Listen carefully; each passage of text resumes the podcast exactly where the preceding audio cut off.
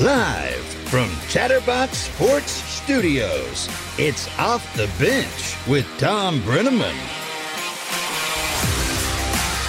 Well, good morning, good morning, good morning, and welcome to Off the Bench, presented by United Dairy Farmers. Now, look, this is a huge weekend, right? We kicked off the NFL season last night. We'll talk more about that a little bit later on. But I got to tell you, everybody and his brother, we had Ruben Brown on the program yesterday, and he said, I'm a show me kind of guy, talking about his Buffalo Bills, right? I'm a show me kind of guy. Well, they showed it last night.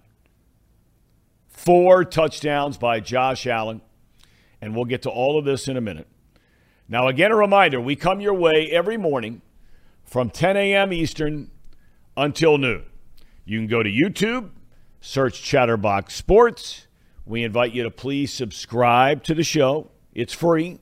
We thank you for that. You can follow us on Twitter, Facebook, and Instagram now. We're off and running.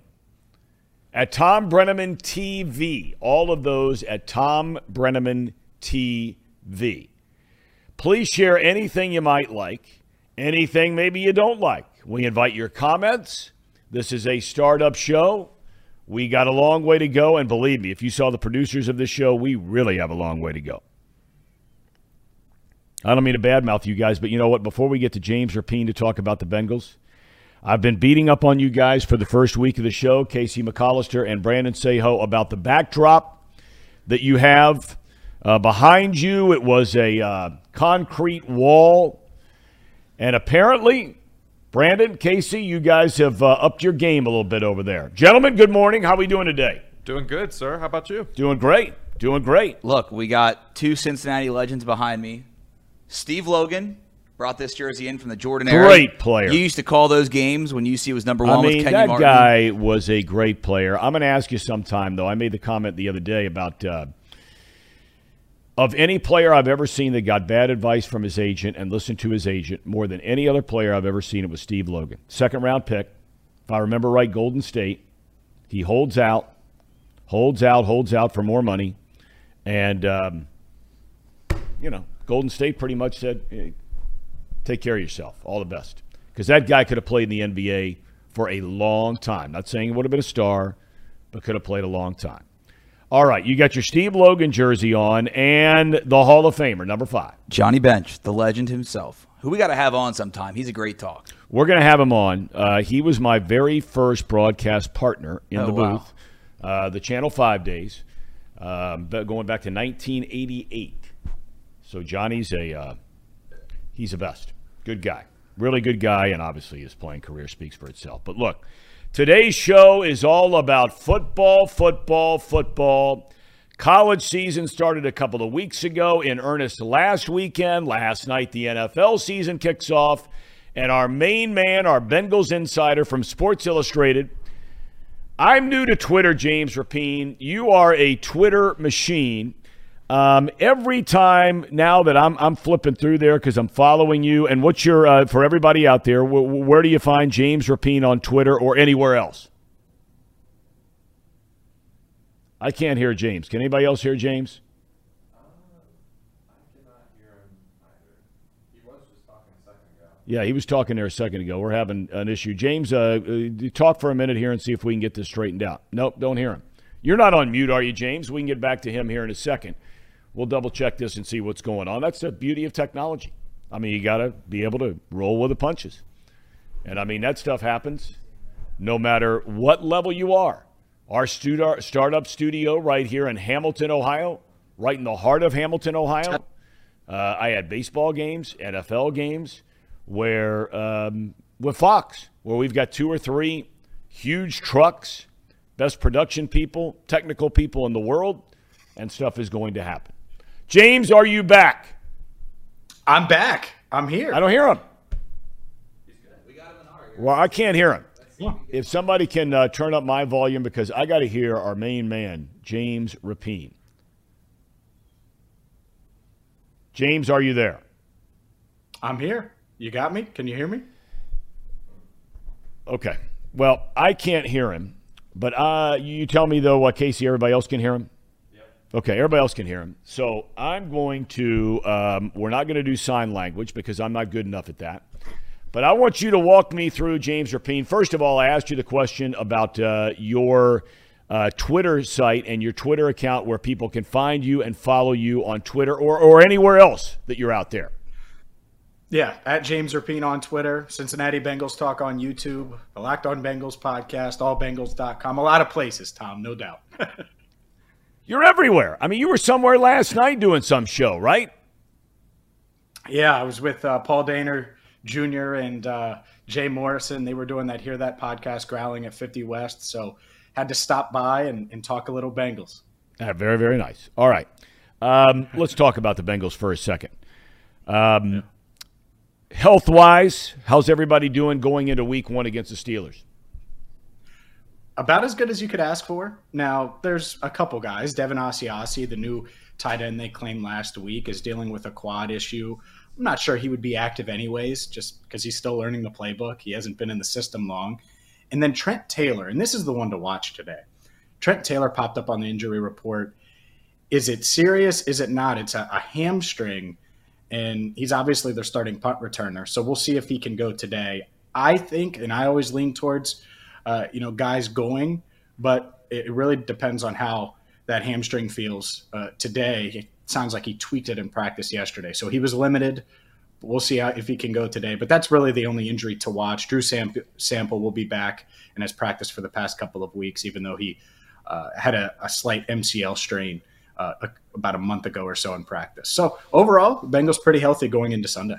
All right, let me let me ask you about the tight end position for a second. You mentioned Sample; he was a guy they drafted, high round draft pick, um, and and and and obviously, you know, they brought in Hayden Hurst uh, who was a first round draft pick, if I remember right, from the Baltimore Ravens a number of years ago. He lost his job there. What kind of season should Bengal fans expect out of Hayden Hurst? Uh, they have all these other weapons, so he's about the eighth guy you talk about when you get to the offense. But, but but do you see them using him a great deal because they've had success at the tight end position since Zac Taylor got here? I do. I, I think he gives them a new dynamic on offense that defenses are going to have to account for. And they may not account for it right away. But when you're double teaming Ja'Marr Chase, which I expect the Steelers to do on Sunday, and you're trying to slow down Tee Higgins or Joe Mixon or even Tyler Boyd, well, having a, a tight end like Hayden Hurst, who's a great route runner, uh, strong with the ball in his hands, explosive, I think he's going to get plenty of yards after the catch. That's uh, it can be a nightmare for opposing defenses, and I think they're going to have a lot of good matchups uh, with Hurst, a lot of single coverage. Sometimes he'll be having to beat a linebacker, which I'll take him against any linebacker with the mm-hmm. way he mm-hmm. runs routes. And Joe Burrow likes throwing to the tight end. His first touchdown pass in the NFL went to CJ Uzomah. Uzomah had two, uh, two, two touchdown games last year, including that one against Jacksonville, which uh, was obviously a comeback victory on Thursday Night Football. So yeah, I think that T- Hayden Hurst is going to be a big part of this offense. I'm not thinking you know, he's going to take the place of Boyd or anything like that, but I, I, do think he gives the Bengals offense another dynamic that they haven't had. Um, as far as Burrow is concerned, he had the appendectomy, missed the entire preseason. I don't know how much he would have played anyway uh, in the preseason games because no one else played. We've talked about that topic. But he did lose a little bit of weight. You brought that up, James, the last time uh, you were here last week. Um, do you think he's 100% healthy going into the season? I do. I think he's 100% healthy, and I think he's feeling good considering the circumstances. Do I think he's where he was, say, July 20th, before he had appendicitis and had to go through this? I don't know about that because basically, post surgery, everything he's done was to try to get as close as he could to that point. But that includes obviously recovering for two and a half weeks and then a bunch of protein shakes. He said he was eating everything in sight, four protein shakes a day. He was lifting probably heavier, I would say, and, and changed his workout routine a little bit to put on that weight. Good weight, of course, he's trying to put on. So I don't know if he's feeling as good as he was maybe pre-surgery, but I think he's pretty close. And from a, a overall health standpoint, I don't think he's at 97%. I think he's at 100%. but he not he might not be feeling as good as he was feeling before the surgery. Um, what about Jessie Bates? Uh, we know, well, yeah, it makes sense. Makes perfect sense. Um, uh, Jessie Bates uh, has been a good player here. Sometimes he's been a great player here. Um, he he held out. Uh, came in when he, he knew he was going to be making the big bucks. I think somewhere upwards of $13 million, $14 million. Um, you mentioned last week he is going to be the starter this weekend. How does he look coming into this season? Really good. I, I think he's going to play the full allotment of snaps and, and be out there. I mean, there were games last year he played every single defensive snap. And so I would expect maybe a little less just because they do have Dax Hill and you can give Bates a, a little bit more of a break there. 90% of the snaps, 95% of the defensive snaps. I think he's going to be on the field a lot and he should want to be. I mean, it's such a, a crucial year for him in his career.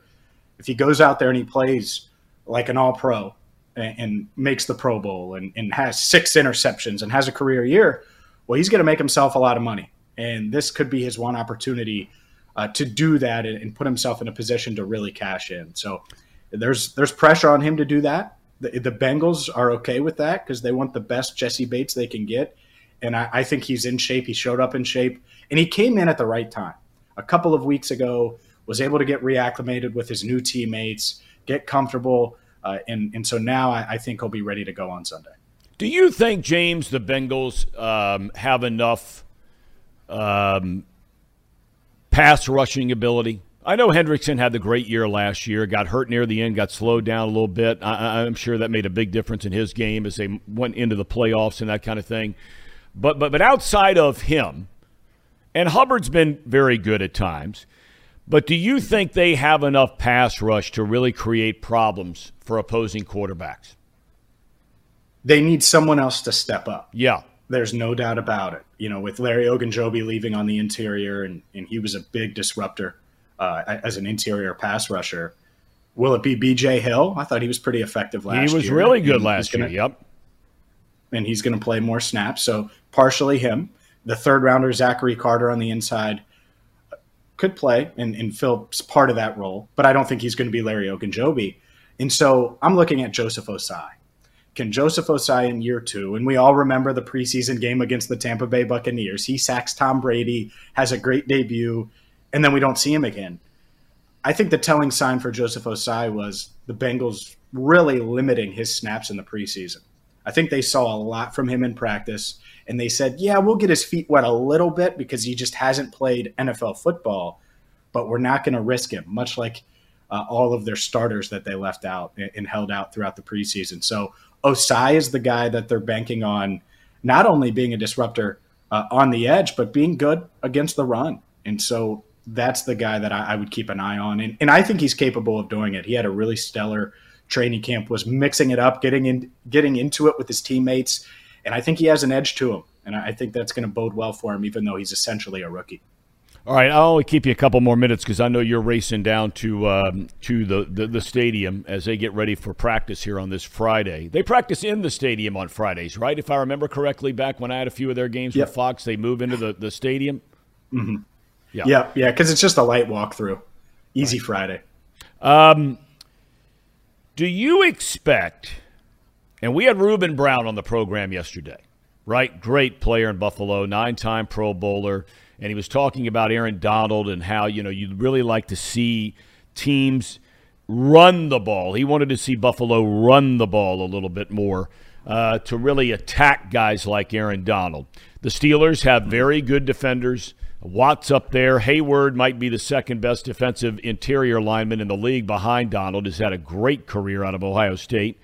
Um, do you think with four new starters on the offensive line, James, that we might see the Bengals run the ball more this year? Certainly. I, think so. Especially you look at that right side. La'el Collins and Alex Cappa, they get push in the run game. And that's just what they've done throughout their career, and, and, and they've done it for a long time. And so, yeah, I, I absolutely think that we could see. I, I, don't know about more. I don't know if more is the right answer because this offense is going to be built around Joe Burrow and him pushing the ball downfield and explosive plays. But I expect the run game to be more efficient and, and certainly more effective. Joe Mixon struggled at the end of last year. They were he averaged under three five a carry. I think it was around three point three yards a carry in December. and, and it's not like they really got going in the postseason. That's where it has to change. They have to be better in short yardage situations. Mm-hmm. Get Mixon free where he's not making a cut the moment he takes the ball from Burrow on the exchange. And so if if he's not getting touched until he's past the line of scrimmage, he's hard to tackle when he gets going downhill. So I think that's what I'm looking for. I don't know if they'll run it much more numbers wise, but I expect it to be more effective when they do. And instead of averaging four one a carry, maybe it's four seven to carry, and it's up towards the the top of the NFL in, in yards per attempt, which would be great for an offense that that is plenty explosive and should see a lot of two safety looks trying to take those big plays away from Chase and Higgins. So on Sunday, I wouldn't be shocked at all if it's a Joe Mixon game, especially early on. Well, and, and Mixon has had great history against the Steelers, especially uh, last yeah. year. He ran the ball very effectively against that team, but, but that's last year. This is this year. Last thing I want to ask you, I I love uh, the the the human side of stories because I think we look at some of these guys, we put them up on a pedestal, we think they are gladiators and warriors and robots and all this kind of thing. Um, I, I thought one of the coolest stories I'd heard in a long time was a story of Mike Thomas when he found out that he was going to be a team captain for this team, the special teams captain, and how he was brought to tears over this. I remember meeting this young man when he was bouncing around the league, has always been a good special teams player. Bengals brought him in. Uh, did a really nice job. They had him in training camp. They let him go. They bring him back over, you know, just some technical money sort of stuff, that kind of thing, maneuvering kind of thing. But share that story a little bit about uh, Mike Thomas yesterday and finding that out. That that was a really cool moment. It was, and especially for a guy that has bounced around. I mean, he's a veteran, and in this locker room, there's veterans, but they're young veterans. You know, 27, 28 years old. A lot of guys on the the, the right side of 30, as I'll say. But Mike Thomas is uh, is not. He's he's on the wrong side of 30. They call him Uncle Mike, which I think is hilarious because he's not old. He's old by Bengals locker room standards, and that's how I know I'm getting old when I'm the oldest guy in the, the locker room when you, you count the, yeah. the, the roster and, and, look at those guys, or one of them certainly. So. No, it, it was really good to see, and, and so he was one, and the other one I want to mention, DJ Reader as well was named captain for the first time, and it was sort of the same thing. He was he was in his locker and just kind of staring at his phone. He's the one who told me he was named captain, probably about two hours before it was announced, and and so it means a lot to these guys. And I think when you think about potential letdowns and all of those things, this team is just so focused and task oriented. All of those things, and they have the right leaders in place, whether it's young guys like Joe Burrow uh, or old Uncle Mike like Michael Thomas, who's bounced around the league but has, has found a home here in Cincinnati. Yeah, and I think Vonn Bell's a hell of a player. I mean, I don't know if he's going to be oh, here oh, no beyond doubt. this coming year, but I mean, that guy, that guy's a player, man. And he brings it every single game, and he is one of the defensive captains as well. Uh, so that that's really really good to see. James, I know you got to run. Can't thank you enough for your time today. Look forward to catching up with you next week. You got any kind of field prediction before you go on the game? I think it's going to be sort of ugly early. Uh, a, a defensive based game. Vonn Bell probably going to have a big game. I, I, by the way, I love Vonn Bell too, mostly because he wakes up at like 4 a.m. to work out. Which God, I wish day, I could do that. One, yeah, one day maybe I'll get to that level. But uh, no, I, I think this defense shows up, plays at a really high level. And the offense starts slow, finishes fast, and the Bengals win 24 20. Okay. Wow. 24 20. You don't expect him to cover the spread. All I right. don't. Okay, James. All right. I, I, may have to alter my picks after talking to you. We have those coming up later on. hey, have a great weekend. Enjoy the season opener. Your stuff is awesome. And uh, I know everybody and his brother is following it. If you want to know what's going on with the Cincinnati Bengals, James Rapien is your guy. James, thanks for your time. Of course. Thanks for having me. James Rapien from Sports Illustrated. You can follow him on Twitter, follow him everywhere. I mean, you just heard it. He's a guy that's down there in the locker room. He's breaking stories, and DJ Reader's telling him two hours before the Bengals even announce who their uh, starters are, and James is all over it.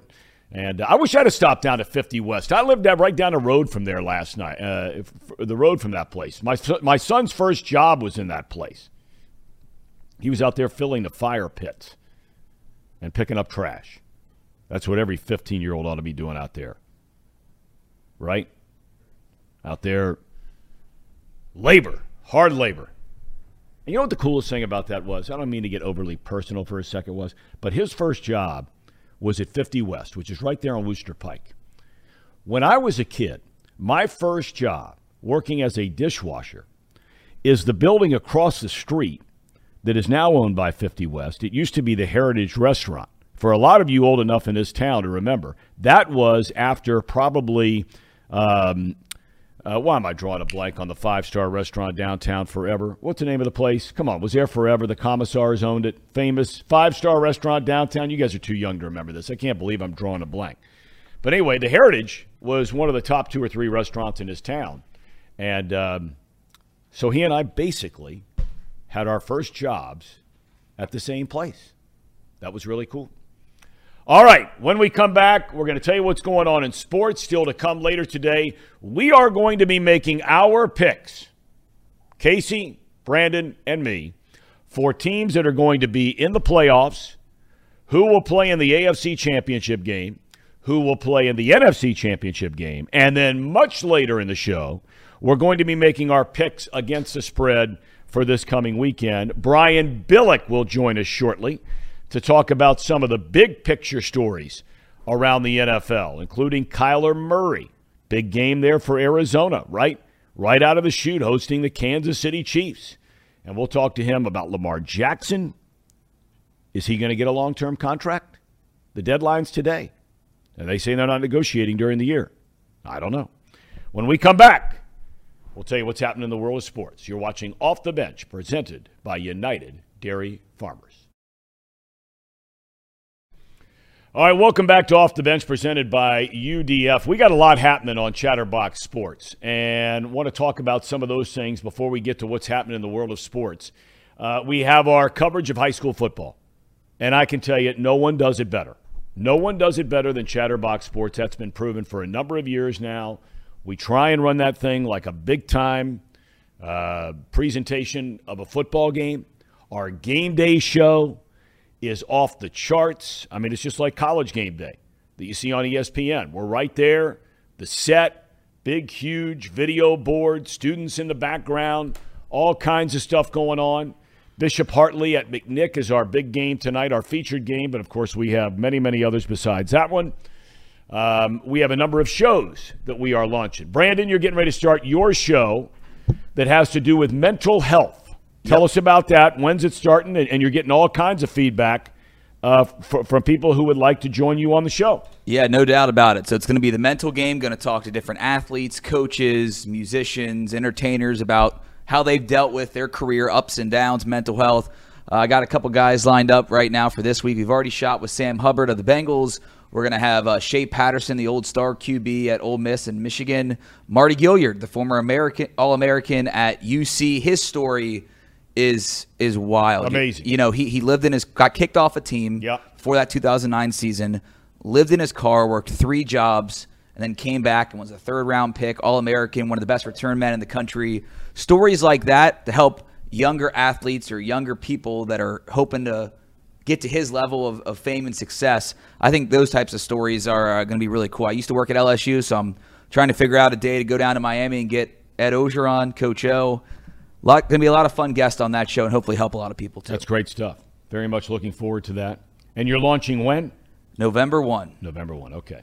Paul Fritschner uh, is launching a show, gambling show called Not Too Picky. That's a great name, Not Too Picky. He'll be joining us uh, later in the program to talk about uh, some of the wagers for those of you that are inclined uh, for that kind of thing. So a lot happening. We have shows going building up this Chatterbox Sports Network. We want you to be a part of it, and we're grateful that you're with us here today. All right, last night, the National Football League kicked off its season with a matchup that many believe has a chance to be again in the Super Bowl, and that's the Buffalo Bills at the LA Rams.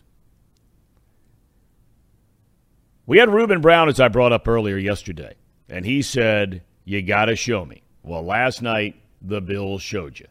They looked fantastic. That's all you can say. Josh Allen is so talented. Um, He doesn't have the biggest name weapons in the world, certainly nowhere close to the Bengals, but he has guys that can play. Ruben Brown wondered about the offensive line. We'll see. Uh, I did not think the Rams looked good at all. You know, it's funny. Joe Burrow got sacked seven times in that Super Bowl, and the Bengals got beat at the very end of the game. Matthew Stafford was sacked seven times last night, and that game was a rout. I turned it off when it went uh, 31 10, whatever it was. Four touchdowns for Allen. Von Miller leaves the Rams, goes to the Bills, and he's all over the place, as he normally is. So, week one, you have to say, with all the hype, the Bills lived up to it. All right, the hometown Bengals start their season Sunday, 1P at what is now called Paycor Stadium. And it's a division game right out of the gate against the Pittsburgh Steelers. It is the first time, think about this for a minute, ask yourself a question. Where were you in 2010? 2010. That was the last time the Steelers, right? All of a sudden, this is the first time now as we sit in 2022. 2010 was the last time the Steelers played a week one game in the NFL where the quarterback was not named Ben Roethlisberger. That is unbelievable. Mike Tomlin in his 16th year. We know Mitchell Trubisky is going to get the started quarterback, former number one pick of the Chicago Bears in his first year with the Steelers. You heard from James Rapien, Joe Burrow, all systems go after the uh, appendectomy, which forced him to miss the entire preseason. The Bengals are a six and a half point favorite. We will talk about those picks later on. What do you think? Six and a half home. James Rapien just said he doesn't think the Bengals cover. Okay? And James is an informed cat. Doesn't mean he's right, but an informed guy. All right, elsewhere in the AFC North, Baltimore. Many believe the Ravens are the best team. They're at the Jets. In 2021, the Ravens were arguably the most injured team in the NFL, including their MVP star quarterback, Lamar Jackson. They had that big run early in the year, looked great, even though the Bengals wiped them out twice over the course of the year. J.K. Dobbins went down, the entire backfield went down. But everybody looks to be back this year. So, one interesting note in that game the last big time Ravens quarterback, Joe Flacco, remember him? Won him a Super Bowl there in Baltimore, right? Under coach John Harbaugh. He is starting for the Jets in this game. Kickoff at 1 o'clock in the Meadowlands. Ravens are a seven point favorite. We'll pick that game later. And last but not least, the Cleveland Browns in what might be the most interesting game of the entire weekend because, as you know, Baker Mayfield, the Browns' former number one pick, he was the number one overall pick in the draft, and that was just in 2018. They tell him to hit the road. He led them, of course, to the playoffs, their first win in the playoffs in forever. He became expendable when Cleveland signed Deshaun Watson. And uh, Watson, as you know, is suspended for 11 games. The Browns have Jacoby Brissett as their starting quarterback. The Browns, as a footnote, are spending $64 million at the quarterback position this year. 64 million on Mayfield, Watson, who can't play, and Jacoby Brissett. Other top games include the Packers and the Vikings. Good matchup. A lot of believe, uh, many believe that the Vikings are a better team. Um, Kirk Cousins has got to prove to me he can win a big game. And this is a big game, season opener, divisional game. Buccaneers at Cowboys, great matchup. Tom Brady going to Dallas and Dak Prescott. And we mentioned the Chiefs and the Cardinals. All right, college football. The UC Bearcats sold out crowd tomorrow at Nippert, their home opener against Kennesaw State. We told you yesterday The Owls won the Big South Conference last year. They went 11 and 2, advanced to the playoffs for the fourth straight year, and um, should be a route, I would think. Ohio State, speaking of routes, plays at noon in the shoe against Arkansas State. The Ohio University is at Penn State for the Nittany Lions home opener. Big time game there for the Bobcats. Miami will host Robert Morris. Among the biggest games over the weekend, I think this has a chance to be a great game.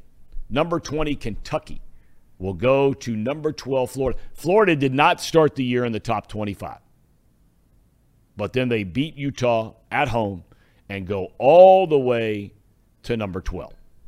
Big game in the swamp. Another interesting game, number 24, Tennessee. College football is better when the Volunteers have good teams, and they haven't forever. I mean, forever. And for those uh, of you old enough to remember, there was a time where they were right there in the title hunt every year. They're going to number 17 Pitt. And then there's number one Alabama going to Texas to take on the Texas Longhorns. Quinn Ewers, the Ohio State transfer, a couple of touchdown passes in week one in a blowout game. This is a big test for him and Steve Sarkisian and the Longhorns. By the way, if you missed it, Clemson head coach Dabo Swinney yesterday signs a 10 year, $115 million contract. The only college football coach making more than him is naturally Nick Saban. That's the way it should be. And lastly, Major League Baseball's competition committee is set to vote today, later today, on rule changes that would begin next year. Those changes include a pitch clock, which they've been using in the minor leagues for a number of years, bigger bases, so larger bases, right, to start perhaps creating the running game a little bit more. You get to the bag faster, right, if it's a bigger base. Um, the elimination of defensive shifts. That's a huge one. And, basically, the idea is you can't have more than two infielders on one side of the diamond. So you can't see that thing where three are pulled over for a uh, right handed batter. You also can't have any of your infielders playing in the outfield grass. So, you know, a guy like Joey Votto through the years, teams are playing that second baseman out in short right field. He hits a rope out there that for, you know, 150 years has been a base hit and a guy catches a ball or plays a, a hard liner on one hop and throws him out at first. No more of that. And, and another very interesting one, which I never heard anybody talk about this. They're voting on how many times a pitcher can disengage from the rubber. Now, you might be saying, well, big deal. Well, it is a big deal. Because if you've got a guy over at first and all of a sudden the pitcher's stepping off, right, or steps off and throws to first, they're going to limit how many times you can do that. So think about the strategy involved in that for a second. Let's say it's two times, and you got a runner over there first base who's a good base runner. You don't see a lot of stolen bases anymore, but we might see more. That's the goal. So all of a sudden, that pitcher, if he disengages from the rubber a couple of times, that base runner now all of a sudden knows that he can't throw to first again. So the idea, the goal of all of this is to increase the action, quicken the pace of play, and cut down on time of game. Will it work? I have no idea. I don't know. They ought to be more worried. Those are good things, but they should be more worried about finding a way to get young people to follow baseball. Because Rob Manfred said when he came in as a commissioner, the two things that needed to change pace of play and getting younger fans. Neither one of those has happened, however long he's been commissioner. Hasn't happened. I wish him well, though. Love the game, love the sport, like to see it get back on its feet a little bit. All right, when we come back, Brian Billick, former Super Bowl winning head coach with the Baltimore Ravens, is going to join us to talk about some of the, the big news and notes around the National Football League. Back in a flash. All right, welcome to Off the Bench, presented by United Dairy Farmers. We're joined each and every week by my old partner in the broadcast booth back in our days at Fox, Super Bowl winning head coach Brian Billick, who now, as we introduced you last week, introduced him last week, working as an offensive analyst under Herm Edwards at Arizona State University. 40 to 3 the Sun Devils in the opening game. Coach took you a little while to get it rolling, but once you got it rolling, you had it rolling. Yeah, good win. You know, we got a lot of new moving parts, as does everybody, given the portal now in college football. Our quarterback, Emory Jones, played very, very well. You know, you worry about those games because they can kind of get sloppy, and it didn't. The guys stayed focused. We hated to give up the three. The defense had a shutout, but late in the first half, we fumbled the ball and, and gave them an opportunity for a field goal. So you hated to do that to the defense. But uh, we step up a division this this week. We go to into Stillwater to play Oklahoma State. So good good game. Yeah, Oklahoma State, a top 10, top 12 team, uh, and looked like it in week one until the fourth quarter. Almost let that thing get away. Um, let's shift gears, though, to why we have you here to talk about the NFL. Uh, here in Cincinnati, and you know all about uh, the AFC North with uh, your days in the Ravens and the Browns and the Bengals and the Steelers. Week one, right out of the gate. Division game, so Cincinnati v. 11, Pittsburgh. Right? Mitchell Trubisky named as the starting quarterback by Mike Tomlin yesterday. So we're good. Um, talk a little bit about Trubisky. He was a starter in Chicago, number two overall pick. Had a decent second year. Things have not gone as well since then, but now back in the starting role. This is a good move by Tomlin, you think, Trubisky over Kenny Pickett? Well, Pickett, they're number one overall pick, obviously, and I'm a believer. We've talked about this many times, Tom. That, that you play those guys early. I mean, you, he's going to be your quarterback. You, you don't take a, a pick number one and then him not be the guy. You can uh, understand sometimes the mentality as well. We'll let Trubisky go, and, and the question is, when does that change happen? Does it happen after a couple bad games? Does what happens if if Trubisky now steps up to form and they're playing pretty good and you keep holding that off? Every snap that Pickett gets in 2022, the Pittsburgh Steelers will be better in 2023. So that change is going to happen. Uh, Trubisky is a good, solid player. Uh, we've seen what that can be about. Uh, he can run around, make some plays. He can make some big plays he can throw the ball to the other guys a great deal. So this is going to be interesting in Pittsburgh. Mike Tomlin, defensive guy, likes to keep the margins tight play good defense. If if Trubisky starts to turn the ball over a little bit, I think you could see that quick pull and go with Pickett. Um, as far as uh, week one, uh, you always hear so much in, in, every walk of life, but especially athletics, about you know flipping on that switch. You can't just flip on that switch. But as a head coach, when when you used to walk your teams for a decade as a head coach in the NFL, through training camp and two a days and preseason games. And now we're down to three of those instead of four. Uh, but then all of a sudden, bang, you show up uh, the week before the season opener. Do you see an enormous difference in just straight a- a- adrenaline, not from the coaches, but also the players when they show up that week before the first game? No question. Two things. One, the veterans, all of a sudden, they're energized. You know, they've survived training camp, they've gotten through it. But now it's the real deal. You've cut down to, to playing weight, so to speak. So you know who your guys are. And the whole tempo of everything picks up. And the veterans, under, you know, you expect that in the veterans. The hard part is the rookies, they, they think they know what the NFL is about now. You know, they've been in three preseason games. Okay, I know, I know how to, you know, no, you have no idea how that next emotional and physical step up. Uh, and that's the thing that, that you want to prepare the rookies for. It's going to shock them, uh, particularly if you have guys in important roles. But the opener is always great. I mean, everybody's going to the Super Bowl. Everybody's ready to go. You're ready for the opener to happen.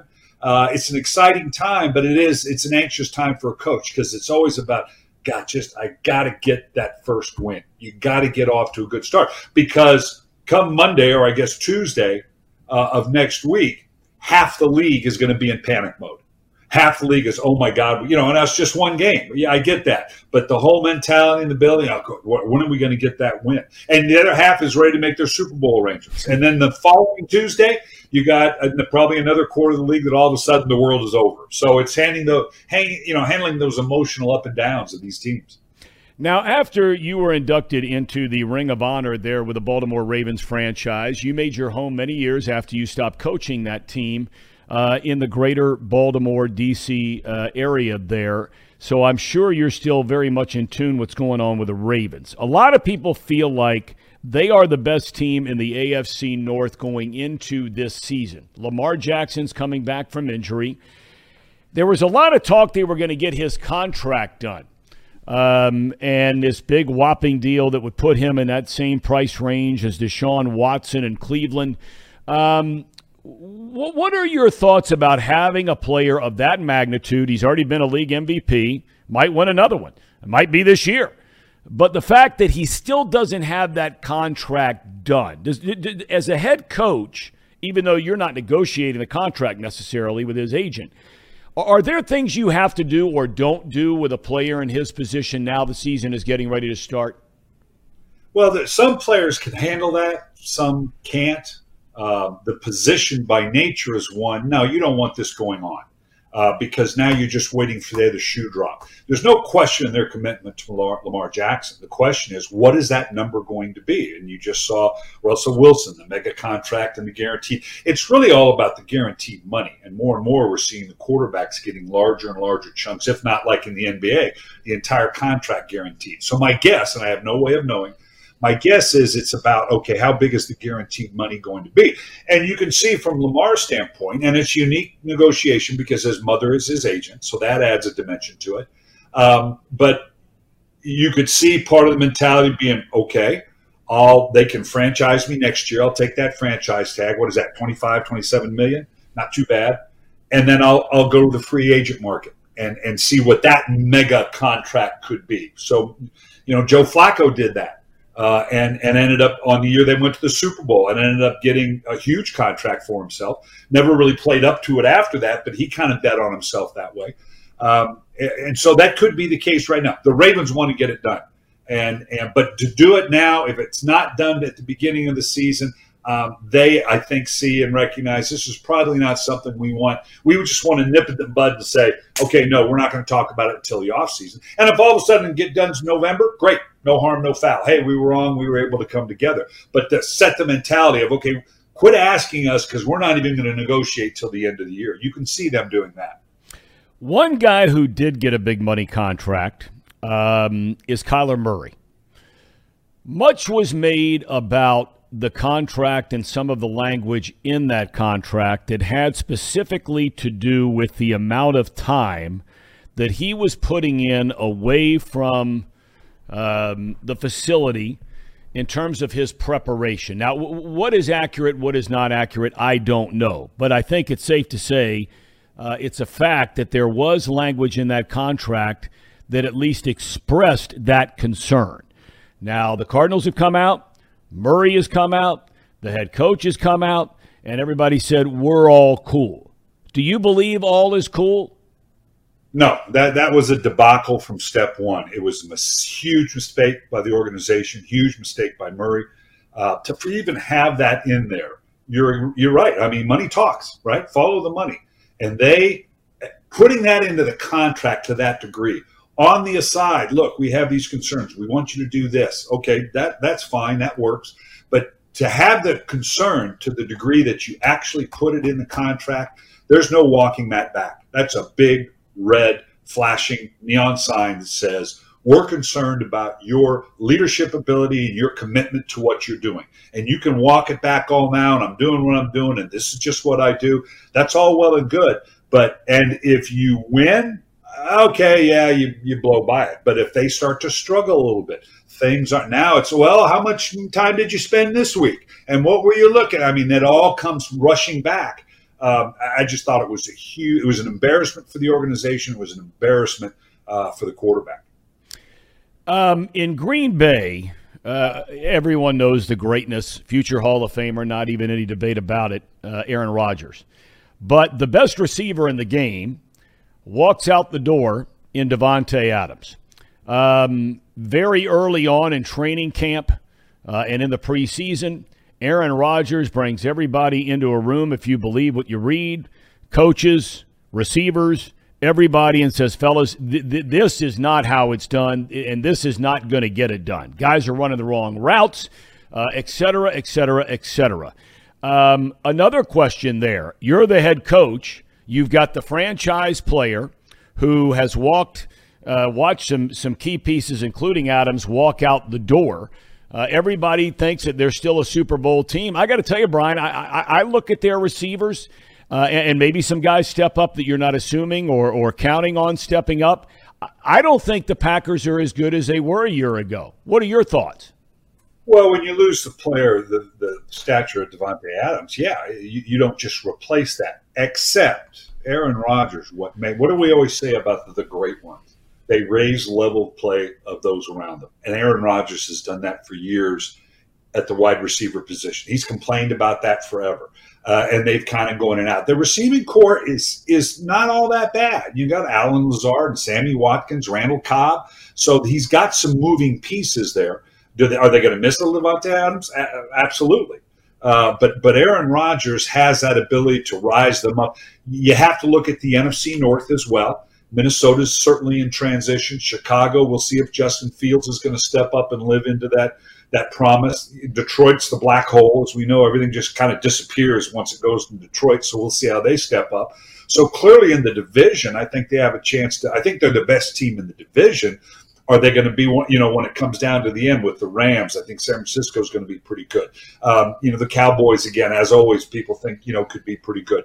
Um, so this is this is uh, and, and, you can't over Tom Brady and Tampa Bay and everything that's going on in the South. So yeah, I think they're going to be there. Are they a great team? Can they can they grow into it? And what what Aaron's telling them, guys, this has got to be better. We got to get into that groove that we know we can be pretty good at. I wouldn't dismiss that as happening, but clearly, yeah, you don't lose a Davante Adams. You just go, ah, oh, no problem. We'll just replace him with the next guy. You, you mentioned the 49ers. Um, and I find this to be one of the most interesting situations uh, that there is in the NFL going into this season. They made that, that blockbuster deal to bring in Jimmy Garoppolo. Jimmy Garoppolo's won a lot of games. And, and you and I have talked a lot about this very topic, going all the way back to when we worked together and, and in subsequent years, and 10 of them since, um, about you know, so many people are wrapped up in stats and numbers and quarterback ratings and all these other things. But the bottom line is for any head coach and any franchise and any quarterback is do you win games? Okay? Garoppolo won a ton of games.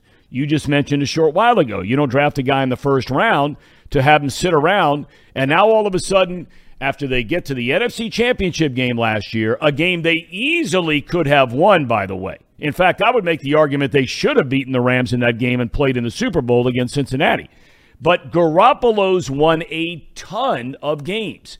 Are you surprised they're making the switch just based on that? That they have a team that has proven they can win games, and now you're putting all of these expectations in the hands of a guy that, that, that we don't know if he can do it.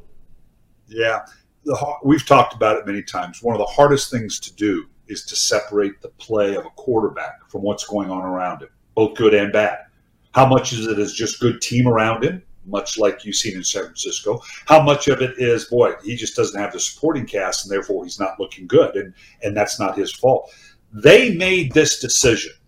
This wasn't a recent decision. This was they made this decision when they turned in the card in the first round pick of Trey Lance. That clock started. And like we just talked about with the Trubisky the Pickett thing in Pittsburgh, okay, what's the timing of that? Maybe we'll get him a little play the first year and then start him the second year. Uh, but they made that decision when they turned in that card on Trey Lance. They now have Trey Lance. They've had a little bit of a sampling of him during last year. They've got an entire training camp. They're wrapping the offense around him. They believe he's the guy. But they turn around and give now a pretty substantial contract to Jimmy Garoppolo for just in case, because we are a good football team.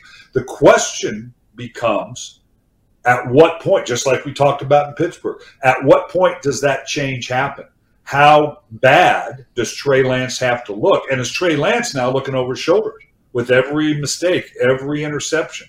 Um, uh, and, and, and you get down to the point where, you know, there's only 17 of these games and everyone counts. And so it's not like, you know, in baseball, I will let this guy go for, you know, three, four, five, a week, a month, and ah, no, okay, we'll send him down the minors and change gears. That's not how it works here. So that that's going to be the interesting part of it. But they made that decision when they took Trey Lance. And you're right about Garoppolo. I, I harken back to a, a conversation I had with Mike Shanahan, Kyle Shanahan's dad, at the league meetings one year. And we were talking, I forget about the quarterback we were talking about, uh, a guy that we had had. And he asked me, he said, can he make plays outside the design of the offense? You know, that's what you, really that, you really need a quarterback that can can do that outside a Patrick Mahomes type. you know Aaron Rodgers makes makes a lot out of if the particular play call isn't just right. Jimmy Garoppolo has been a really solid quarterback. They've won a lot of games, and he can orchestrate the offense very, very well. Obviously, they had concerns or thought that Trey Lance is a guy that can now deliver them plays outside the design of the offense, not just running around, but coming out of the pocket, making the throws, all those types of things. So that's they made that decision before. Uh, they've made it very clear what Garoppolo is by making that that draft choice of Trey Lance. So yeah, it, it, the fact that he's still there though, it's good if you need him. But the dynamic of the team and, and the players know right now that's going that would be my question. What are the players saying? Going, oh boy, boy, I'm glad, Garoppolo's not gone because we may need it. Because the players want to win now the players that are there now, they're not about this developing quarterback. Well, you got to win now, you know, because that affects me and my payday and how I do going forward. Uh, or do they, are they cranked up about Trey Lance and excited about him? So it creates a lot of issues in the locker room, good or bad. That that's going to be interesting to see how it plays out. All right, last thing I want to ask you about, uh, and it pertains to the Bengals. When you were offensive coordinator in Minnesota, you guys broke every record known to man uh, offensively. I mean, you got Cris Carter running around, and you got Randy Moss who just come into the league. You, you, you got everything going on. There's so much talk here in Cincinnati about all the weapons, right? And I mean, they are some serious weapons. Ja'Marr Chase and Tee Higgins. I think Tyler Boyd's an outstanding player, and he's their number three receiver. You got Mixon in the backfield. They bring in Hayden Hurst to play tight end. Can a team, Brian, as a play caller, because you want everybody to be quote unquote happy. Can a team have too many weapons? Is there such a thing? No, no, but it does take some orchestration. You have to have the right guys. You're right. It's interesting to me how Cincinnati is kind of under the radar. I mean, this is a team went to the Super Bowl last year. They're going to protect uh, now a, a, healthy Joe Burrow in a division that that with Pittsburgh in flux, Cleveland in flux, Baltimore I think is going to be pretty good, but they're in flux there as well. Defensively, of all places, they've got a really good, solid tight end corps, but their receiving corps. We talk about lack of real substantial guys on the outside. Now they got Lamar Jackson. So I, I think Cincinnati is the front runner in the AFC North, uh, and it's funny how they've fallen under the radar. But to answer your question directly, that group that we had that had Cris Carter, that had Randy Moss, had Jake uh, Reed on the outside. It could hand the ball off to, to Robert Smith or Leroy Hoard, Andrew Glover at tight end. That was a selfless group. They understood, hey, and as this week goes on, if I do really good one week, well, then someone else is going to do better, you know, well the next week because they're going to, you know, they're going to take me away. And they were fine with that, and and they recognized that the success of one led to their success, even though it may affect their specific numbers. And that's why that group was so good. They were all in, they were all about the team. Um, and, and Cincinnati and Joe Burrow obviously is going to be key in holding that together. That Chase and Higgins and Boyd and, and Hurst, who was you know a first round pick out of Baltimore, I think he's an excellent tight end. Got put into the shadow of Mark Andrews, who was a later pick for them, ended up being you know a, a superstar. So they ended up, you know, him, him moving on. He's a good football player. So they do have a lot of talent, uh, but they got to take the lead of Joe Burrow, who's now established enough. If you were a young rookie, I'd be worried, but Burrow's got enough stature, enough pelts on the wall to go, calm down, guys. Uh, I don't want to hear it. You know, I'm going to get the ball to whoever's open. Y'all get open. Uh, we'll turn around and hand it off to Joe Mixon, and and uh, you you just you just do the job. You just be there when I need you they, they, they'll orchestrate that okay. All right. Brian, always appreciate your time and uh, good luck this weekend against Oklahoma State. And we'll catch up after week one. It's going to be exciting. Time to get it rolling. We'll do it, man. All right, buddy. Brian Billick, kind enough to join us. We thank him for his time, as always. But that guy's still so dialed into what's going on, man. I mean, I, I can't tell you how many times I just – and, and, it's hard for me to shut up. But I mean, how many times all the, the, the, years I was working with him, and you'd sit in that meeting room the night before a game and start talking about different things and different players and different situations, and he had just written a book.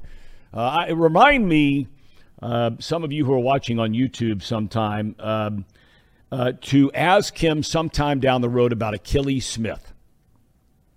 Because when Akili Smith was coming out of college – uh, Brian Billick will tell you he thought Akili Smith was going to be a really good pro. Now, we know what happened, and it's not to take a shot at Akili Smith in any form or fashion, uh, but it, it's really interesting his thoughts um, when he was back running the Ravens and head coach of the Ravens about Smith and what he was capable of doing coming out of college going into the NFL. All right, still more to come off the bench presented by UDF. Back in a moment. Welcome back to Off the Bench, presented by United Dairy Farmers. And our high school football coverage continues tonight. Bishop Hartley at McNick, our featured game. Game day leading up to kickoff. It's going to be great stuff. Guys are already setting up out there, getting ready to roll. Ready to roll. Big night.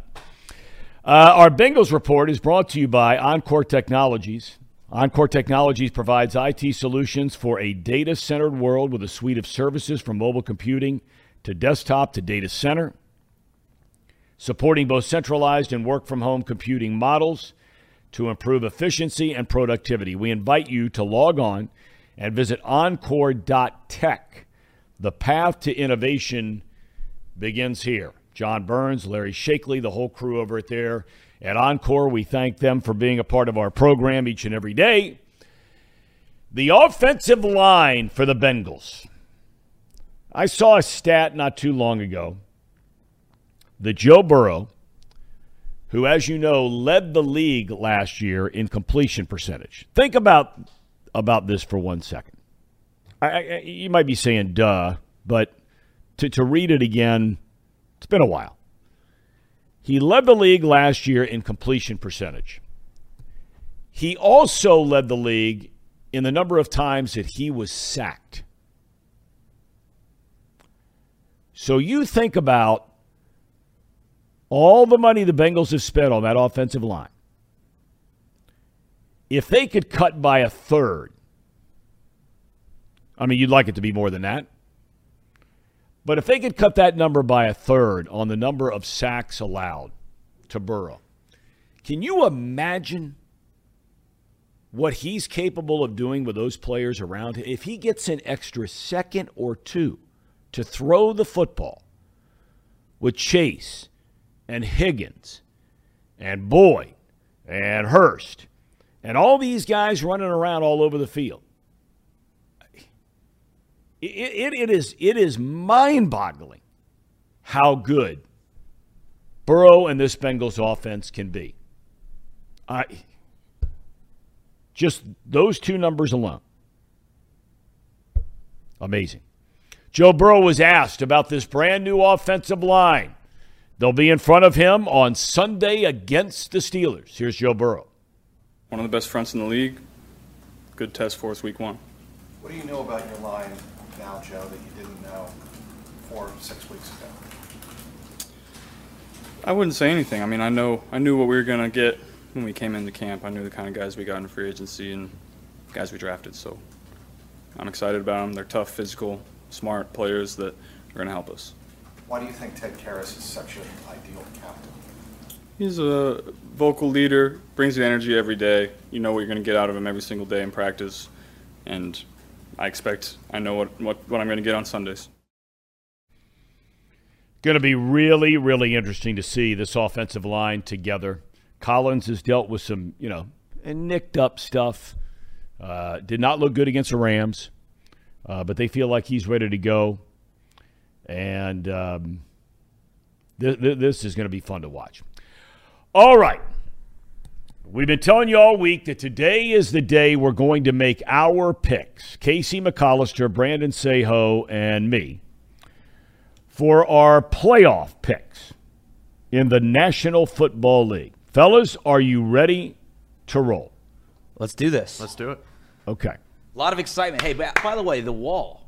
We got Burrow added now. I tell you guys, I've kicked you in front of the bus a little bit. There's a very strong chance that might happen regularly, might happen in 10 minutes from now. That's but I have to say, with the ability to not only produce the program, but while we were in that segment with Brian Billick, you guys were able to hang the Joe Burrow jersey, adding to the Steve Logan and Johnny Bench jerseys. You brought that Burrow jersey in, right, Casey? Yeah, I brought that. So up. does that mean? I mean, would you have normally worn that on on Sunday? No, uh, actually, I have a Ja'Marr Chase jersey now. And you'll wear that. Yeah. To the tailgate, Yes. the big tailgate. We'll Where, talk where about you're playing beer pong with me Well, I'm not Sunday. sure about that one. All right. I mean, well, quite, I, I, I'm quite sure though. I won't be, but that's okay. Um, You're gonna let down Zim Day. I would never do that to my man Zim Hude. um, okay, here we go. Let's start in the AFC North, where my choice to win it, repeat winners, the Cincinnati Bengals. Casey, Brandon. Who do you think we're gonna pick? Okay. Is this is this going to turn into a Homer show? Well, you, you with That's those. the last thing in the world I want this to be is The a Homer show. The bang, okay, but the Bengals just went to the Super Bowl. Like Dan Hoard said yesterday, they only got better. They went out and they they meant business in free agency. Got three new offensive linemen in the first seventy two hours. I, I just don't. I don't understand. Oh, the Bills looked good last night. We already talked about Yeah. this. But in the division, the Ravens are healthy. Lamar Jackson really good. The Browns, I don't understand why people think they're No, going to win the they're division. not That's even in not the not a discussion. chance. No, no. But I, I think the Bengals are the real deal again, and they only got better. okay. I only got one name to say, and that's Joe Burrow. He's the dude. All right. Fair enough. But but this show cannot and will not turn into a Homer show. It can't. unless it's Ohio University. And yeah, that's a little bit different ballgame. Oh, the Mighty Bobcats. All right, where are we going next here? We're going to the AFC East, where after watching last night, even before last night, Buffalo, you guys the same on this one? Yeah. Yeah. Okay, that's easy across the board. I think New England's going to be better than people think. Yep. I- I'm a big Belichick guy. Who wouldn't be a big Belichick guy? You may not like him, but that guy, 23 years, um, the best of all time. I would make the argument. All right, next up, we go to the AFC West. This is a really good division, the best in the NFL.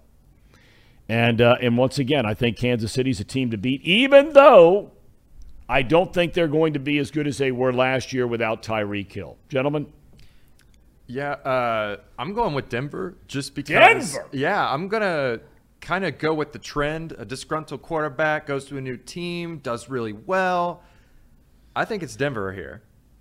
Uh, Now, I, I will say this: the AFC West could possibly host all three teams or all four teams, excuse me, in the playoffs. Yeah. it is possible. It's they possible. can all take the wild card spots. yeah, it's But- possible because you've got the, the Chargers. A lot of people think they're going to be really, really good. Uh, and of course, the Raiders were in the playoffs last year. Casey, you're going. Uh, Brandon, you're going with Kansas City as well. Yeah, even though the Bengals swept them last year, they're not in the division. So, uh, yeah, I mean, I don't want to bet against Patrick Mahomes. I know they lost Tyreek Hill. Still have the Bearcat, Travis Kelce, and plenty of other weapons. I covered uh, Clyde Edwards-Helaire at LSU. I just think that team's still loaded. The defense is really good, too, including Bryan Cook, the kid from right here in Cincinnati Yep. that played at UC. Safety. Kansas City all the way. Okay. And that leaves the AFC South. Uh, I had a hard time with this one because I'm a huge Mike Vrabel fan. I think he's a great coach. Um, but they lost their, their, their, their, their leading sacker from a year ago, uh, out with a knee injury for the year. They still have a great run game. Tannehill has proven me wrong much better than, than I would have ever imagined. So, but, but this year, Matt Ryan uh, feels like he has a chance to win again. He's a new quarterback in Indy. I go with the Colts. Gentlemen, Yeah, I'm going with the Colts as well. Uh, Matt Ryan specifically uh, is a head and shoulders better quarterback than Carson Wentz ever will be. And I also like a sleeper guy, Alec Pierce, the UC guy. Yes. Homer show. The Homer show. is. This is what it's turned into. turning into it, but I clown show. I really think he's going to emerge as a solid number two, possibly even borderline number one receiver for that team. Okay. Brandon, I'm going with your boy Vrabes. I got it. I, I just I think last year they're the number one seed. They choked against the Bengals. They lost in their first game in the first matchup in the divisional round. I think they come back this year, win the division, get at least one playoff win. Okay. All right. So uh, we've got some nice differences here. Are we going to the NFC? NFC North have to take Aaron Rodgers and the Green Bay Packers. Casey, Brandon, same. Yeah. All right, we move on. we move on. We go next to the NFC West. Now, this is an interesting one. I if the 49ers had Garoppolo at quarterback, I would have picked him. but they really? don't. They've got a rookie, and I'm not going down that road. Uh, Rams looked terrible last night. Uh, just awful. Two new starters on the offensive line gave up seven sacks. Stafford's getting hit, getting picked. Uh, defense was not good. But having said all that, the Rams, fellas, I'm picking 49ers. Kyle Shanahan, uh, he, he just forked out the entire future for Trey Lance. So it's got to work, right? If not, he just looks really dumb, really stupid. Um, and one, I, I watched LA just get shellacked by the Bills. It's night. one game. It's It- one game. But the thing that I'm going to point out here. they just won the Super Bowl. I don't know if you remember that. I do, old news. they- It's they old have- news. They have two players missing from that roster Von Miller and Andrew Whitworth. And it showed last night. It did. It did. Von Miller tore them up. The the new right or left tackle, excuse me, that they have Noteboom or something like that. He looked bad against Von Miller. So I'm going 49ers. Not Nick a bad Bosa pick. I'm going with LA Rams like Tom is. I just think they're going to figure it out. They have too much talent to not win that division, but we'll see. That's right. We'll see. Okay, next up we go to the NFC East or the NFC least. Um, that's, a, that's a brutal division. America's team. Uh, you know what? That's not a fair word. It's not a sexy division. It is a rugged. I, I did a ton of NFC East games uh, back with Fox, and when those teams match up, they are great games to watch more times than not. Um, but but I'm going with the Cowboys. I, I, I don't want to go with the Cowboys. I think they're the most overhyped, overrated team, waiting for Dak Prescott to win a big game. Uh, but Dallas, it is, fellas. I'm going with the Eagles. Yeah, it's a good pick. Yeah, I think their defense is just going to be monstrous this year. Uh, uh, Davis, the Georgia kid. Yep. I mean, I watched highlight clips of him this offseason, just bulldozing over people. I, I can see it in the, uh, the Eagles' future. They're going to be bulldozing over everybody. Okay. I don't think yet. Going with the Cowboys as well. America's team. Oh, America's team, right? That's what they say. Did you ever say that on the air? I don't think so. They're not my team. They're America's team. Apparently. America's team. That's a, a phenomenal stadium. It is awesome. That place is just incredible.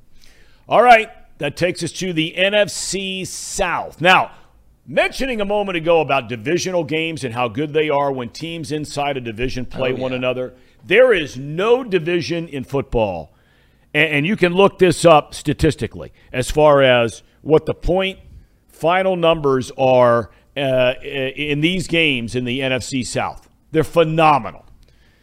Brady and the Buccaneers. Gents, The clean the sweep. Yep. Can't bet against Tom Brady. cannot do it. Tom Brady and the Cowboy uh, uh, opens uh, for Tampa Bay opens the season against Dallas. We'll be getting to those picks a little bit later on. All right, what do we have left here? The wild card. Wild picks. card teams. Show these all at once, just for each person, I believe. Just Okay, we start in for some the reason, minor first. In All the. AFC, Baltimore, Chargers, Colts. I Good ones. Pretty solid. good ones. Okay, Casey.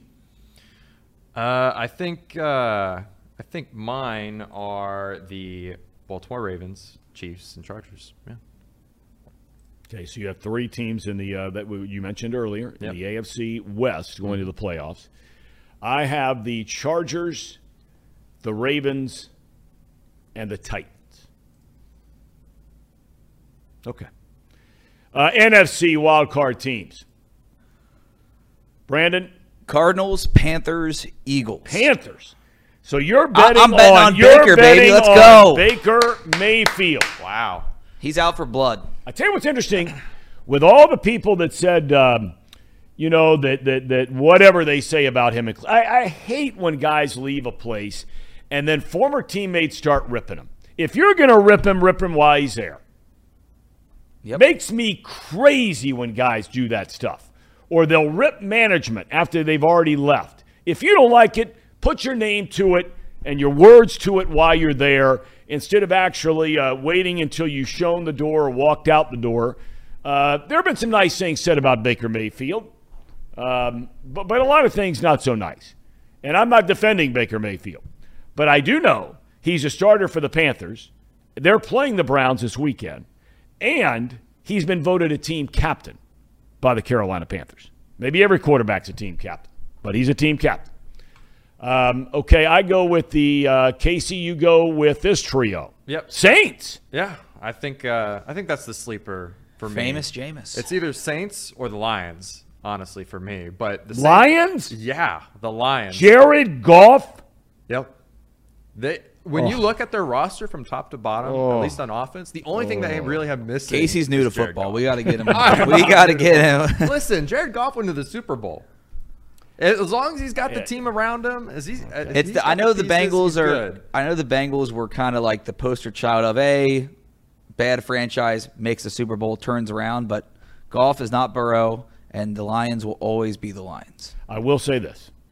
One of my favorite people I've ever been around in my life, from the bottom of my heart, was my broadcast partner for a number of years, Chris Spielman, former great Ohio State linebacker. He is now a, a big executive with the Lions.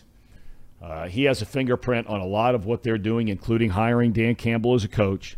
So no one is rooting for the Lions more than me. I want them to do well. I want Chris Spielman to do well. My wild card picks in the NFC the Philadelphia Eagles, the Arizona Cardinals. Ooh, I, I winced when I said it. And the New Orleans Saints. New head coach in New Orleans, Jameis Winston, is now their quarterback. All in on Winston. I've been around that kid a lot.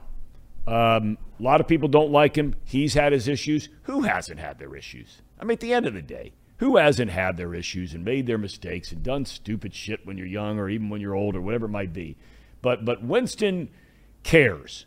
He wants to be a great player. Throws a lot of interceptions, um, but I think he's got a chance to have a pretty good year. All right, we go to the championship games. We're not walking through the playoffs round by round. We are going right to the championship games. Conference champions. Our, our show has turned into a Homer show. It's the Homer Show. Homer Show. Hoo day, Oh, baby. My baby. God. Let's oh go. My God, this is this is. Just say you believe. Is You it too late in to cancel this show? Hear those, Yeah, hear those Bengals growling, mean and angry. Tom, come on and join us. Lean and hungry. Oh, dun dun dun dun. Dun dun dun dun. And And defensively, he's he's rough, tough.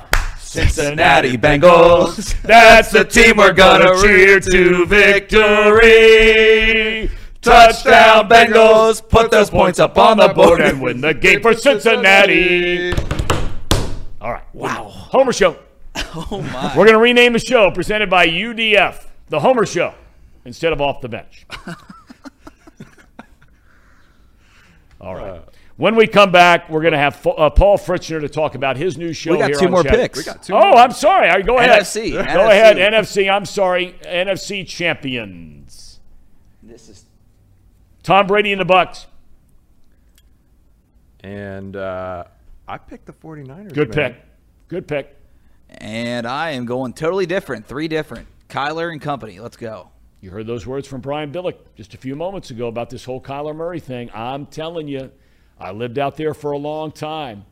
Um, he better be good from the start, or that whole thing is going to start up out there in Arizona. That's gone from a really homer market to now being such a big city where guys have come from this place and that place and the media and everything. Uh, he better be good early because there was something to the whole language in that contract about how much he's preparing to get ready for games. I don't care what anybody says. Did we pick a Super Bowl winner? You ready for it did. again? Oh God.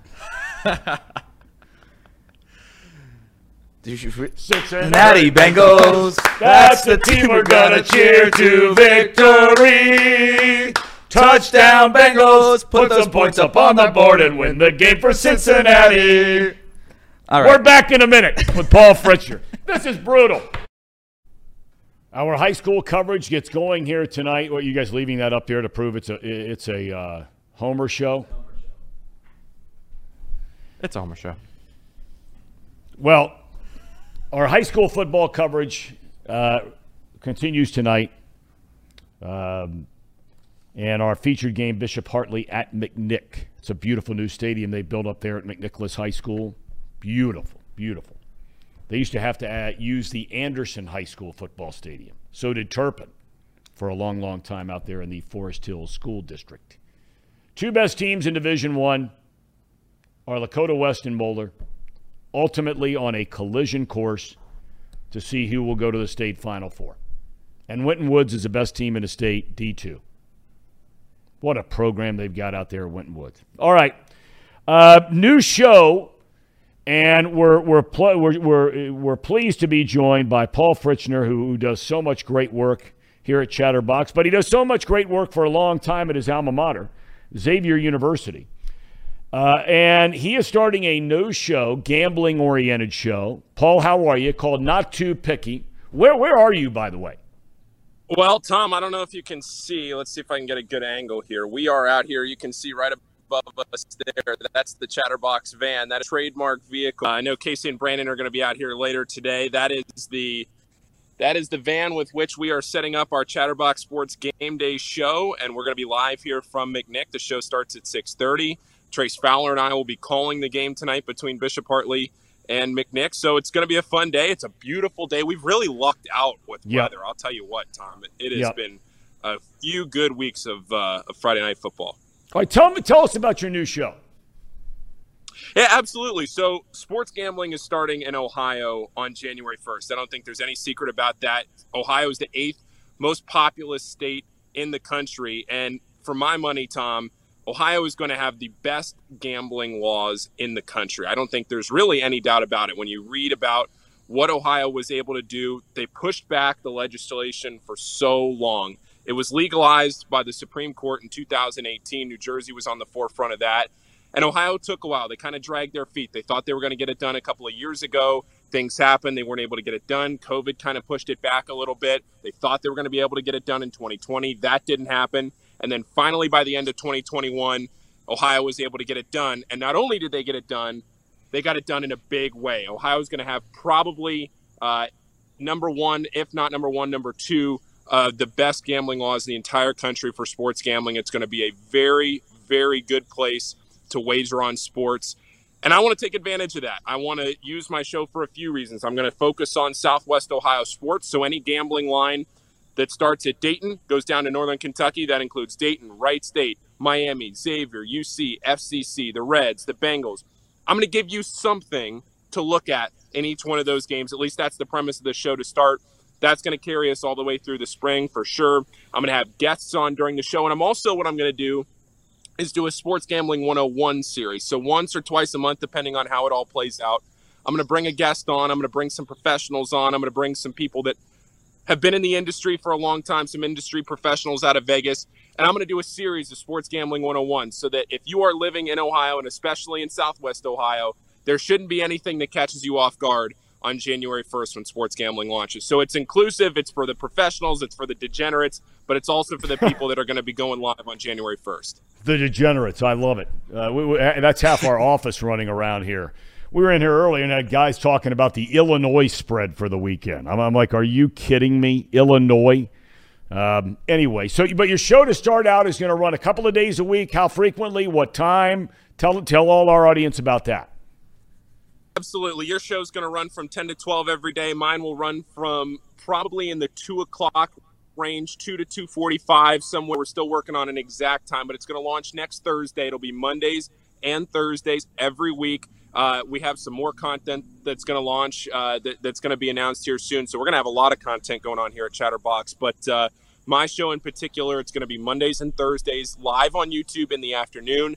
And then just like your show, Tom, it's going to be available on Apple Podcast, Spotify, Google, anywhere you get your podcast so that you can listen back later. The idea is you have Monday, you can recap the weekend, especially once you get into college basketball season. That's one of my best sports to be able to look at and, and you get through those midweek games. Then you look at Thursday and you can look at the weekend line. So that splits both. It's a happy medium, and it's going to start next Thursday, the 15th. All right, looking forward to it. Uh, now, listen, I want you to stick around, and, and, it might be where you call us back here in a couple of minutes uh, because you'll be off air while we take this break. But what we're going to do is we're going to make our picks for the weekend.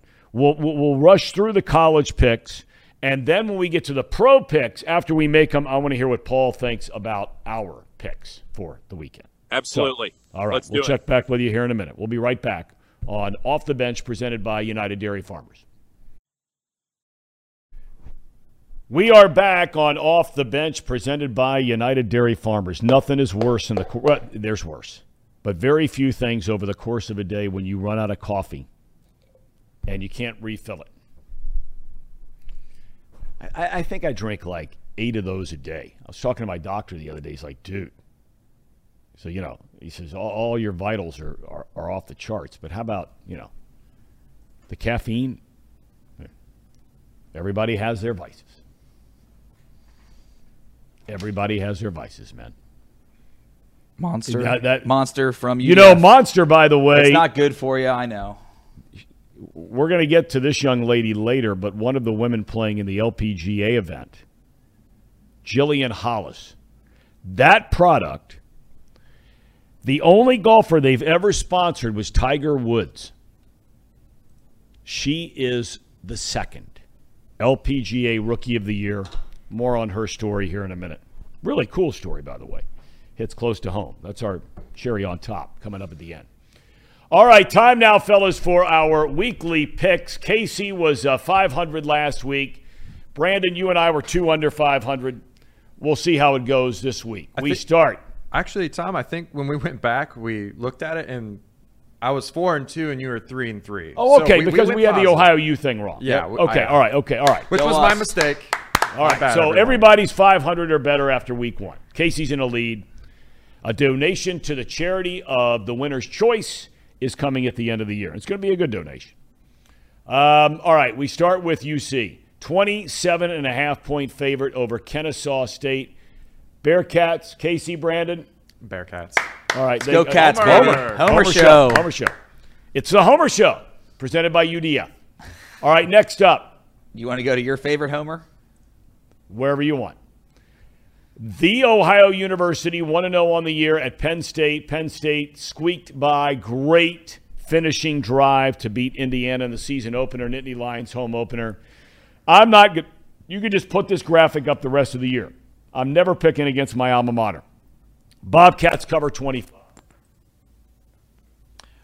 Uh, I picked Penn State, um, mainly because you know my grandfather ties, but also because I think they're going to whoop Ohio State or not Ohio State. I'm sorry, Bobcats. Uh, Okay. butts, but And Brandon. Sorry to do that for you. OU, oh no, against Penn State. Okay. All right. I get it. I get the. Believe me, I get got it. the lingo though. If down. I didn't have the heart in it, I, I would- I would probably go a different direction too. We'll see. The Ohio State University Buckeyes win over Notre Dame. Defense was great. Offense really turned it on in the fourth quarter, especially the run game. CJ Stroud, the whole crew never really got it rolling. This week, I say they cover 44 and a half. That's a huge number. I say the Bucks cover it. Fellas, I do too. And you know how much I don't like Ohio State, but they're busting out this week. yeah, I think they bust. Brandon, the Arkansas State Red Wolves are going to lose by 42. Okay. That means that they, they, they would win. You would win. All right, we're staying local, and we have this is a good game. Kentucky ranked number 20, Florida ranked number 12. The spread is six and a half. I think the Gators in the swamp get it done. Fellas? Yeah, I think so too. Florida. Um, I watched the Utah game last weekend, Yep. and I think Richardson's ready to have a breakout year or something. Man, he he just looks so good in that final drive for Florida. Okay. Big Blue Nation covering. Yeah, I get that. That's- I get that. I That's a- believe in him. That's a tough one. I, it, it- Stoops is putting together a great program down there, man. I mean, he's done a great job. Um, Alabama goes to Texas. Now, let's be honest. If any of us could go to one football game over the weekend, this would be the scene.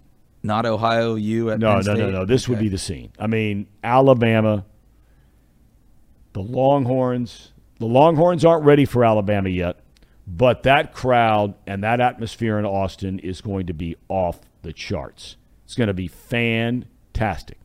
Noon kickoff, so they can't get the tailgate rolling like they would a night game. Crimson Tide cover 20. Fellas? I have a Alabama too. Um, just smoking Texas. I don't think Texas is ready for this game No, yet. they're not. Texas is not back.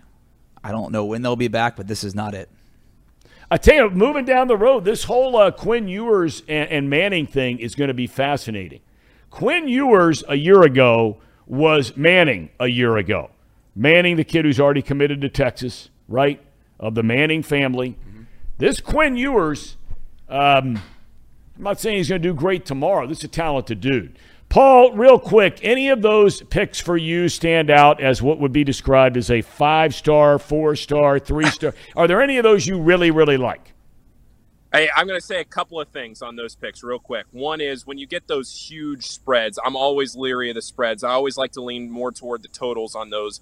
And one total that sticks out is Arkansas State and Ohio State. I know that total was really big, but I'll tell you what, guys, Arkansas State's offense, they are putting up a ton of points. All they do is score points. I know Ohio State's defense looked better last week than maybe a lot of people were thinking. Not to say that they were going to look bad, but it was Ohio State's offense that we were constantly told about as opposed to their defense. Defense looked great last week, but I still think that you can look at that over in the Ohio State game. The other thing I would do, I'm taking Kentucky with the points.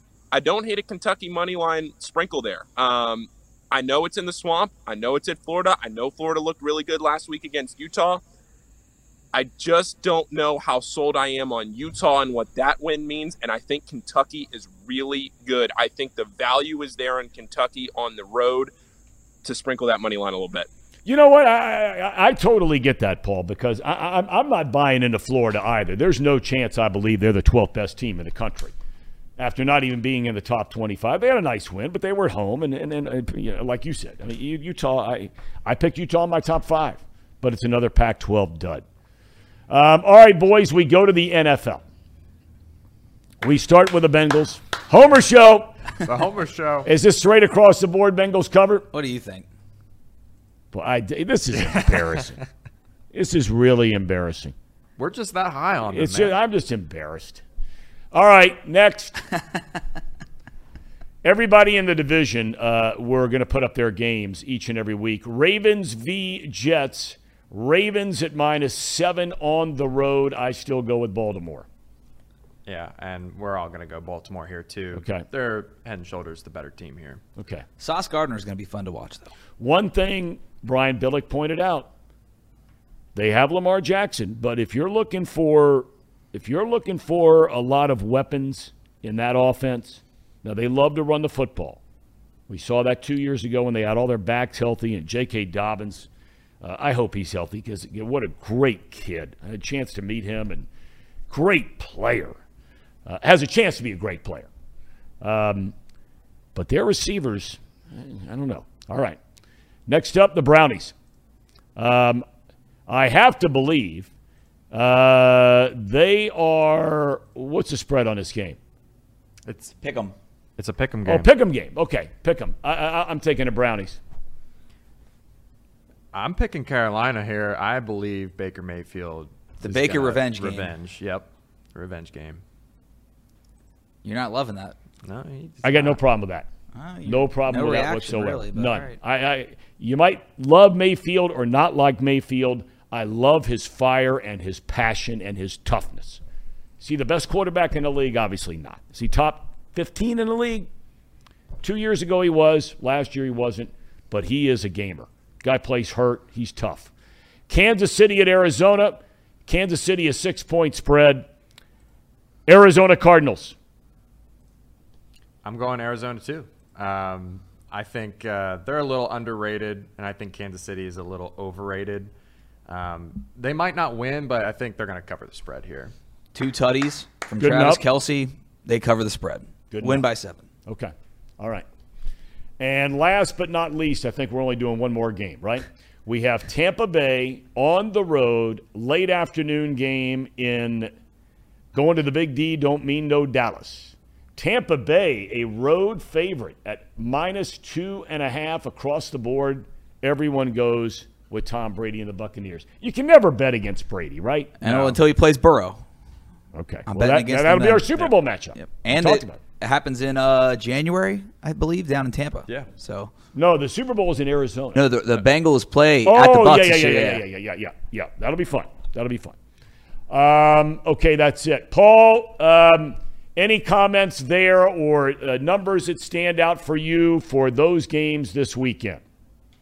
Here's what I'm going to say. If you're looking at this weekend and you're looking at prayer, player props, this was a post that went viral on TikTok uh, yesterday or the day before. There was an article on PicksWise about it. The Buffalo Bills yesterday, their team total for touchdowns was listed at two and a half, under, over, whatever you were going to pick. It was two and a half.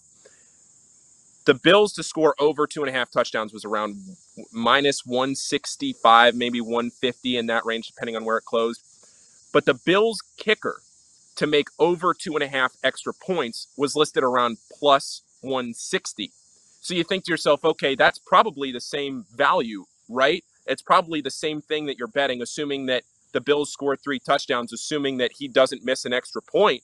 You're getting basically the same thing there for much, much different sliding scales of value. So if you're looking at player props this weekend, I know I'm not talking about the games that you guys just looked at, but for anybody listening that's trying to look at value, look at different books, look at different lines, and try to split those gaps because there are discrepancies out there that you can find, and those are the kinds of things you got to look out for. Okay, that's good stuff. That's good stuff. Uh, before I let you go, Paul, uh, but if you had to bet, if you were forced to bet on the Bengals covering six and a half against the Steelers, what are you doing? Uh, a lot of the pros are saying that the the I didn't ask the pros. I'm asking you.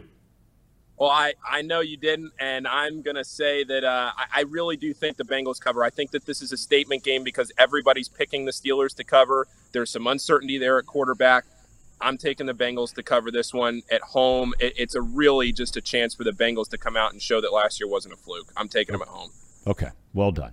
We thank Paul and wish him luck on his show. We'll be talking a lot bit about that. Uh, by the way, the conversation earlier about the restaurant thing, the five star here forever. Uh, Steve, thank you very much. The Maisonette. That was it. Uh, and by the way, Nathan loved the comment made by Brandy. Casey's new to football. That was a great line. And Patrick says, Who Dey? Beat Pitts puke. Okay. Good enough. There's another phrase used for that, I believe, but I'm not going to say it on here. Okay. Well, it's a streaming show. Uh, you know, it's not like I believe it's Schittsburg is Okay. what Well, that's say. okay. That's all right. All right. Uh, when we come back, we'll tie a ribbon around this uh, this week's um, show and our, our Friday wrap up with our cherry on top, presented by United Dairy Farmers. We call it the cherry on top, our segment presented by our friends at United Dairy Farmers, something that you may have seen, something you may have missed. As you know, the Kroger Queen City Classic, the inaugural Kroger Queen City Classic, began yesterday at Kenwood Country Club in Cincinnati. Huge event. It is really cool what they got going on out there all weekend long. Second round today, then the cut, play Saturday and Sunday.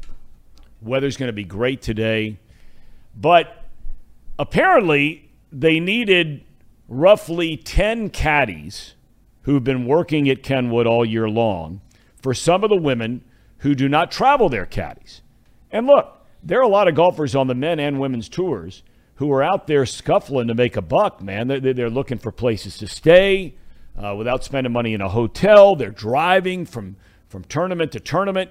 And, and so, you know, they can't afford to, to travel a, uh, a caddy. So, fascinating story that, that went all over the internet yesterday about one of the caddies who's been working all summer at Kenwood. There is a rule in professional golf that a golfer cannot have more than 14 clubs in the bag when they tee off. So Jillian Hollis voted the LPGA Rookie of the Year last year. She has her caddy that informs her this is a high school kid, 17 year old kid, before she tees off, informs her that she has 15 clubs in her bag. She had two 60 degree wedges, the one she's used all year, and a wedge that she received in the mail at Kenwood yesterday morning before she teed off. He catches it.